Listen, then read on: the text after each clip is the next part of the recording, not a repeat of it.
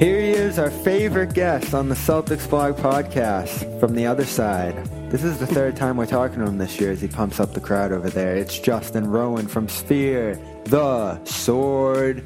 Game one of today is at 3.30, and we're talking about everything before, but before we get to this series, and there's so much to talk about, Yes. we need to say goodbye to Dwane Casey. Are you sad to see him go? Um, I think it definitely was a mistake in a lot of ways. I do understand the need to change up the voice there, but it's kind of hard when you see a guy that improved the team every single season. Uh, they came into this year changing what they wanted to change, and just because they, they lost to the Cavs, he gets fired. I, I don't know if I necessarily agree with that, and I don't know who they'd get that would be a whole lot better. I think at this point they kind of have to acknowledge that this is a bit of a talent problem. Yeah, that's where I see it too. Although it's good on the Celtics side because looking back on it, he went 16 and 12 versus Boston, and we never got that playoff series. The Cavaliers were acting as a buffer in some sense, especially those Isaiah teams. They they gave Boston a lot of issues, and somehow Yeah, or feel bad another, for Toronto. Like I Yeah. feel like they've been the second best team in the East for all these years, uh, at least with Boston's injury this year. Well, they've they've gotten three series with the Cavs over the years, and none with Boston, which is just amazing. I would have loved to have seen how that would have gone. I don't think we're ever going to get it now. Me too. I feel bad for them. No, I think Boston would have won, but that's a different story. 14 and 25 versus Cleveland over the Dwane Casey years. So that's what sent him packing. Are they done now, or do you think they're going to be able to get right back to the same slot that they were before with a new coach? I think it depends on what they do. Um, I think there's a chance for addition by subtraction there if they move DeMar DeRozan for the right pieces. Uh, I don't know if they're going to go with moving DeRozan. I don't know if they're going to move Lowry or Ibaka. I think Lowry, if they do move him, I can't see them getting great value for him. So Oh, for that Ibaka. reason, I, That Baca contract's a killer. That's that's a Yeah, team that's killer. he uh, he fell off a cliff. He's uh, he is not the player he used to be. He's the only player that hasn't gone better since leaving Russell Westbrook. Mm-hmm. nice shot right there. Thank you, appreciate that. So let's talk Cavs and Celtics. I want to read this to you before we get started because I found this interesting online. A little expert. You, you've probably heard of this stat right here. Marcus Morris. You've heard of him? I've heard of him. So, best defensive season against LeBron 2015 16 with the Pistons when he held LeBron to 20.5 points per 100 possessions. LeBron's lowest such mark against any player in the league, according to TrueHoop TV. That's well mm-hmm. below LeBron's season average of 36.5 per 100 possessions. It's fair to wonder if LeBron figured it out by 2016 17 when he averaged 35 points per 100 possessions against the Pistons compared to 34.9 against the whole league. There's a little bit of history right there. Marcus Morris, LeBron. There is history. Both believe sides. That was something Andrew Sharp pointed out as well. That um, in limited uh, minutes, uh, Marcus Morris did do a good job on LeBron. I think he's probably their their best chance and their best guy to throw at him. I think they'll go with a combination of him and Jaylen Brown. But ultimately, I, I don't know if you subscribe to this theory, but I think they kind of just have to let LeBron score. Like just guard him. You just guard him one on one, but if you can pay attention and take away the other options, which is something that uh, Boston did tremendously against Philadelphia, where they're like, okay, Ben Simmons, like, get yours. And obviously, Simmons isn't going to score at the clip that LeBron is, but he can't take 40, 50 shots a game. If you can neutralize everyone else and you stay home on the shooters, I think that's going to put Cleveland in a tougher position. I do wonder if he can take 40, 50 shots a game because I've never, we, we've talked about this a million times over the years. And obviously, we've heard it here in Boston going into the series that notion that, all right, stay home on the shooters, forget LeBron's drives, let him go get his. And that is. That, that's like conventional wisdom right there, but we've never seen anyone actually do that successfully. At least I haven't. There's just so much gravity on his drives that it pulls guys off the perimeter, and that's why he gets and nine, ten assists a game. That's that's the problem. It's not a simple drive and kick like someone in 2K that's just trying to drive forward. Um, the, the Cavs do do a lot of things off ball as well. Uh, Zach Lowe had a great piece about the two man game between Kyle Korver and Kevin Love off ball. So they, they do a lot of creative things, and they have sets where the Cavs practice plays, but they don't necessarily call out uh, a lot of plays. Like they don't go into a possession saying, okay, 100% of the shot is coming from this guy. They have kind of read and react uh, sets that they have, and they rely on the the high IQ of LeBron and Kevin Love and all these guys to make the right decision. Um, so that's what makes them a little bit dangerous. Is that you have all these off-ball movements, and depending on what adjustments you make defensively, they have a counter kind of planned out. So. Uh, it'll be interesting to see if Brad Stevens changes up a lot of what they run, a lot of the schemes. Uh, I know that was something even uh, David Thorpe had mentioned that uh, because LeBron has such a good understanding of what other teams run, you almost have to come out with a new playbook against him. So we know this series is day and night from last year's series. There's only four players left from last year's Boston team. How many are left on Cleveland side at this point? Um, basically the only ones that were productive uh, last round. It's uh, no, no, from last year's matchup. No, that's what yeah. I'm saying. Um, uh, that uh, the only guys other than George Hill that mm-hmm. uh, were productive against Toronto were the guys from before. So that's Tristan Thompson, Kyle Korver, J.R. Smith, uh, LeBron, and Love. So those were the the guys that they went with in that game seven against Indiana.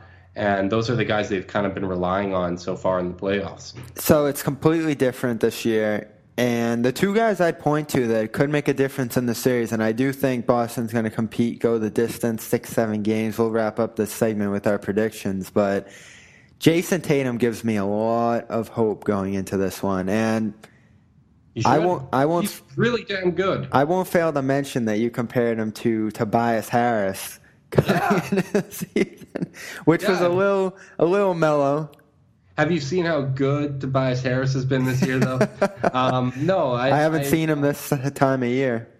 Yeah, it took me about a uh, about a month before I saw enough Tatum where I was like, okay, I, I get it. I, I mean, I've I always say I don't watch a lot of college. I own up to that. Yeah. Um, I was going off of a, a lot of what uh, people were saying, and um, I saw a skilled offensive game, but I didn't know if it was going to extend out behind the three point arc. Because Tobias Harris actually does have great footwork when he's getting those jumpers off, and uh, it's very similar. Uh, Carmelo Anthony's another guy I think of in that way, but Jayson Tatum, his three point shooting is so far beyond uh, what I anticipated it being.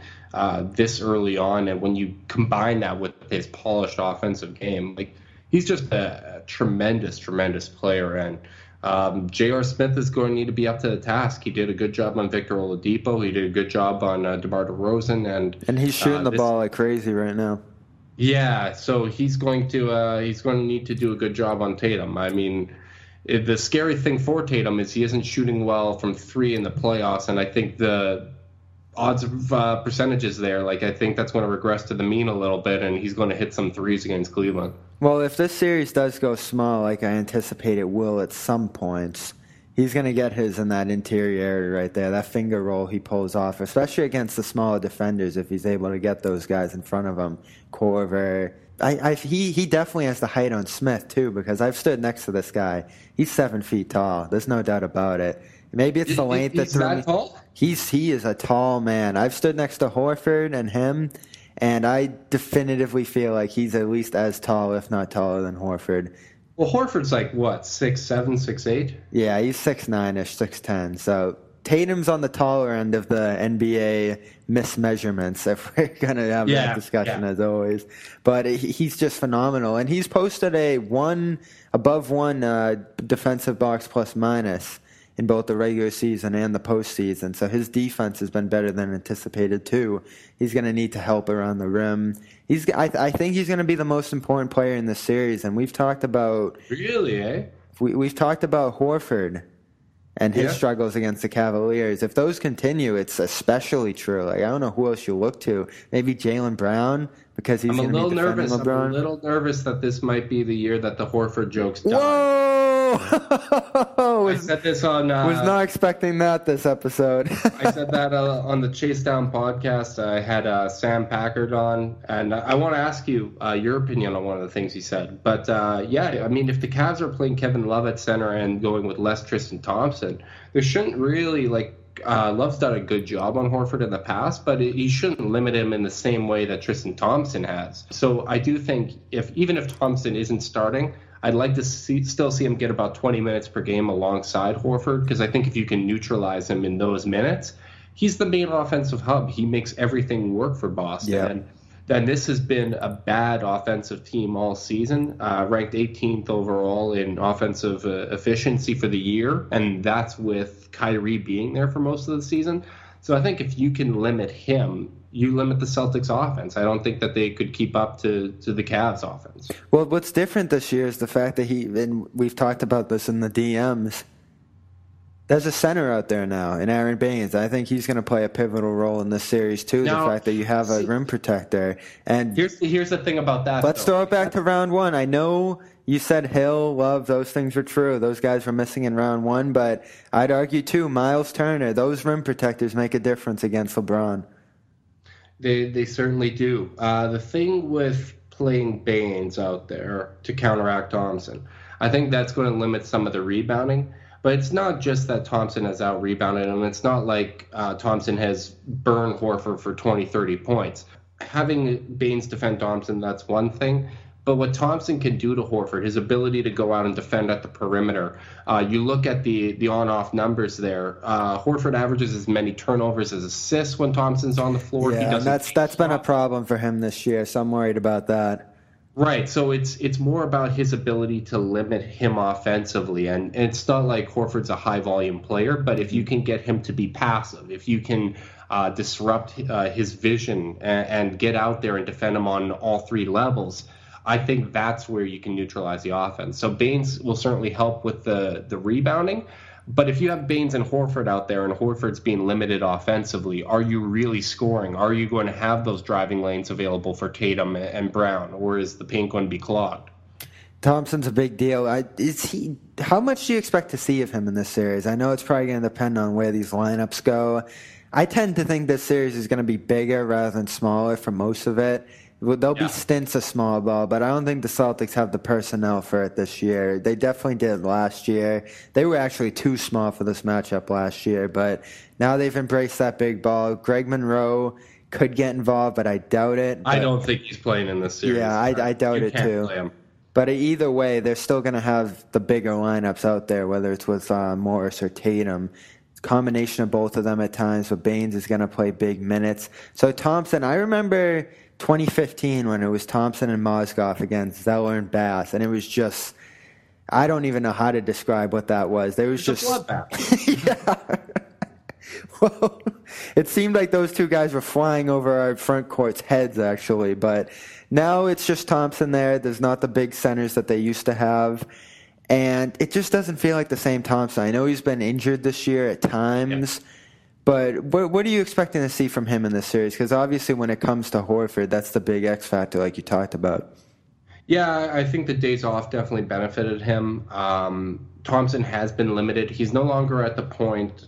The injuries have kind of taken its toll. He's no longer able to switch on to guards like he was in the past. Yeah. Uh, last year in the conference finals, he was also playing with an injury, but um, well, he was playing from February on with the injury, and because he was playing through the pain, that's why you have this year where he's just limited. Mm-hmm. Um, but even looking at the uh, the on-off numbers and the impact stats of when Thompson's on the floor with Horford this season, it's night and day. Um, I, I, think the the Celtics have a plus eight net rating with Horford on the floor this year against Cleveland when Thompson isn't on the court, and it's minus eight when he's on with Horford.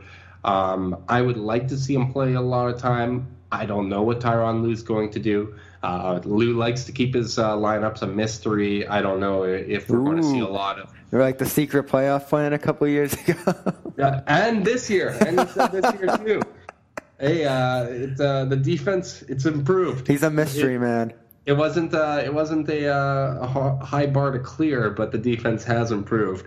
Um, yeah, it, will be interesting to see what he goes with. I, I don't know if we're going to see a lot of um, Jeff Green in love or or what it's going to be. Uh, Lue typically doesn't change his starting lineup unless it's after a loss. Um, so I, I, anticipate them starting with Love at the center, but I'd like to see uh, Thompson be that center off the bench and, and match a lot of those minutes with Horford. What role is the uh, Kardashian thing played in his decline? You think? I uh, I don't think that's a factor. Hey, uh, Khloe Kardashian has three rings, man. Uh, she was with uh, married to for two, and she was dating Tristan when they won in 2016. Damn, so. she's on LeBron's level. yeah, exactly, exactly. She's got more rings than Steph. She's got yeah, she's she's doing all right. Um, I I definitely think maybe he might be a little tired from uh, some of his extracurricular activities. Yeah. Um, but I don't know if that was too different uh, too different than uh, before because don't forget he uh, left his pregnant girlfriend for Khloe Kardashian back in 2016. So uh, there's uh, there's a trend developing there. They're not as uh, not as altruistic as the Celtics. Bunch of good guys over here.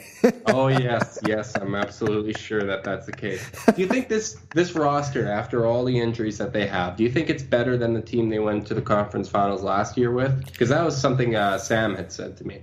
Well, here's the thing. I, I I'm still holding down to the fact that that Eastern Conference Finals was watered down by Isaiah's injury. He came in banged up. I think he had. Yeah, but they got better after he got hurt. Because Marcus Smart sometimes transforms into a superstar periodically, Allen, as he does. But uh, we saw that last round too, and we had, we didn't even get to talk about him today. We're going to talk a few times throughout the series, I'm sure. So I like it. Let's uh, we'll, we'll, get to Marcus Smart in a ensuing episode. I'm sure you're a little bit worried about him. But uh, as far as last year's team, I was wrong. You know, Kyrie's better than Isaiah, definitively, even healthy. I think he showed that this year. Terry Rozier isn't Isaiah. I would, we've had that debate with a few people. You know, is has he amassed the Isaiah level at this point? I don't think we're ever going to see Terry scoring 30, 40 points a game as we did with Isaiah. No, but it, it takes it takes a special player to absorb that type of usage. My my whole thing with Isaiah was that he's not productive on the court if he's not absorbing that amount of usage. Mm-hmm. And if you're on a team with one or two other All Stars. Um, that's not the best way to distribute uh, the ball. So that uh, I just don't think he can be part of a winning team for that reason unless he changes up his role. But uh, the liabilities are are just a little too high with him. So here's my take.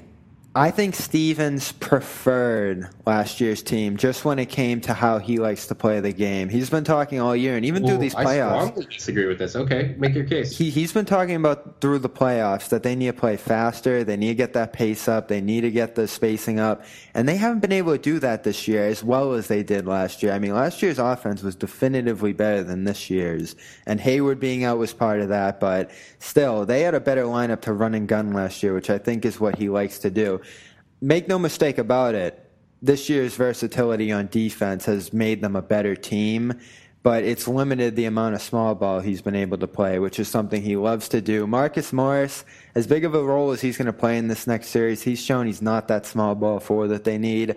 I actually would prefer Jae Crowder defensively to him at this point. So I think Jeez. a lot of people are still going to pick this team over last year's by a large spurt, but I still think there's arguments that last year's team had some special attributes, and there's a reason they were the one seed. There still is, and right. I just wish that conference finals never got watered down by that injury. But either way, though, they probably lose. Let's get into our predictions for this one. We're a little overdue. Okay. Who are you taking? See, here's my interesting thing. I, I do think it could go a couple ways, and it depends on the Cavs role players. Like I, I think there's a possibility for them to hit open shots. Ultimately, I don't think that Boston can score enough to keep up with Cleveland.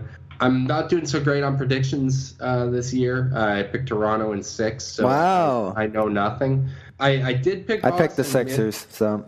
Yeah, I did pick Boston to make the conference finals before the playoffs, but um, I think well, I don't think, but Boston is the worst offense that Cleveland has faced in the postseason. I don't think Boston is as good as Toronto. Um, I, I, think that there's a lot of matchup advantages there. There still is no one to defend LeBron. So if this goes beyond five games, I'm going to be surprised. And I'm going to give a lot of credit to Stevens if this goes beyond five games. I actually want to check that because I know Boston had a 107 offensive rating coming into this, which is better than you probably would have expected. Toronto. No, I, was, I saw that. Toronto's was. I think it was 111. All right, so fair enough. Toronto did have the better offense coming into this one. So you're going with Cleveland. Um, I here's the thing. My brain is telling me Cavs in five. My gut is saying it's a sweep, and wow. I don't typically go this arrogant, but um, I think that there's there's still a little something there. I think you're going to see a really motivated LeBron. Um, he loves playing in Boston. He probably has more playoff wins at TD Garden than everyone on Boston right now on their active roster. Um, so I, I, think he's going to come out. And my big concern is Al Horford defending Love if he's going to be able to take Love away and, and kind of take him out of this series. Uh, it'll be interesting to see that matchup because I think if that happens, uh, it gets a lot more difficult to get shots for everybody else. Between the rim protection, multiple bodies that they can throw in front of LeBron, the switchability. I think they're going to be able to win the some games. multiple bodies always kills me. It's kind of like saying, "Oh, we're going in uh, to make a football analogy for you." It's kind of like going into a camp saying, "Yeah, we have like three quarterbacks that could win the job. If you have three guys, you don't have one." Um, it's he's not a couch that you need. Uh, yeah, we need like four or five guys. We can just throw that at him and we'll, we'll move it. That's that's not how you defend LeBron. Hey, it does help on the offensive end though when you're not going to have one guy yeah. wearing down the whole game. So for sure, sure. Those factors, three factors right there. I'm going seven games. This series is going seven games, but LeBron hasn't lost a game seven uh, since Probably going back to that Mavs finals, right? Since then, I don't think he's lost a game seven. I wouldn't think go to seven though. Yeah, uh, I know, but I'm just thinking since that, like, I think the last game seven he lost was at TD Garden. Uh, hey, in uh, 2000, uh, 2008. Parallels. Yeah, no kidding. Um, yeah, that'd be interesting if if this wasn't a competitive series let's say it mirrors the Raptors series where you have two games that kind of go down to the wire and then two that are a blowout. Would that say anything to you about Stevens based on what your expectations for the series is going in? So this is going with a sweep? Correct. Ooh, yeah, a sweep would definitely take a hit at Stevens. Because I actually feel like this is the year we've talked about this before, but I feel this is the first year in terms of playoffs because I've always been impressed with them in the regular season. But I felt in years past he didn't make adjustments. They were running the same things that they ran all year in the playoffs. And this year I found like he's really looked for matchup advantages. Uh, I've seen adjustments on the fly. Like I think he did a phenomenal job against Philadelphia and Milwaukee. Uh, I think he did an even better job against Milwaukee than he did against Philly because they could have lost the Buck series. That Philly series was never really in doubt. Maybe that says a lot about what he did in it, but they very well could have been home. Tremendous, tremendous job, and and he's just constantly improving as a coach. My beef is always people that have acted like he's been a finished product since he's come in. I don't think there's anything wrong with him making mistakes in the playoffs. He's growing with a young team. Yeah, 2016 uh, was tough. 2016 yeah, so that, that's that's just why I ask if if you would feel like okay, there's there's opportunities for growth and there's um, that it would tell you something if this oh, would, wasn't as bad as you thought. It would definitely tell me something because uh, someone wrote about this the other day. I forget who it was. I wish I could credit them, but as undermanned as they are, they still have a lot of personnel on hand. They're so good still. There's yeah. so much talent there. Yeah, a lot of top 15 picks remaining. Um, two top three picks leading the way, and that stuff all matters. I know they're young, and even Smart's a top six pick at 23 years old now, so they still have talent here, especially like they're on young, the But we also end. just saw over the course of a regular season that these guys are way ahead of schedule. Like they, these are like Tatum and Brown and, and Smart, like God, they're good players. Like, yeah, so there's there's legitimate expectations to compete here, and I'm going to hold them to that. So that's why I feel seven games. They're probably going to lose in seven because LeBron doesn't lose Game Seven anymore in Boston or the Moon. So that's my take. You're going with the sweep five games, so still something we can disagree on. Justin Rowan, we'll talk to him later in the series. Enjoy tomorrow.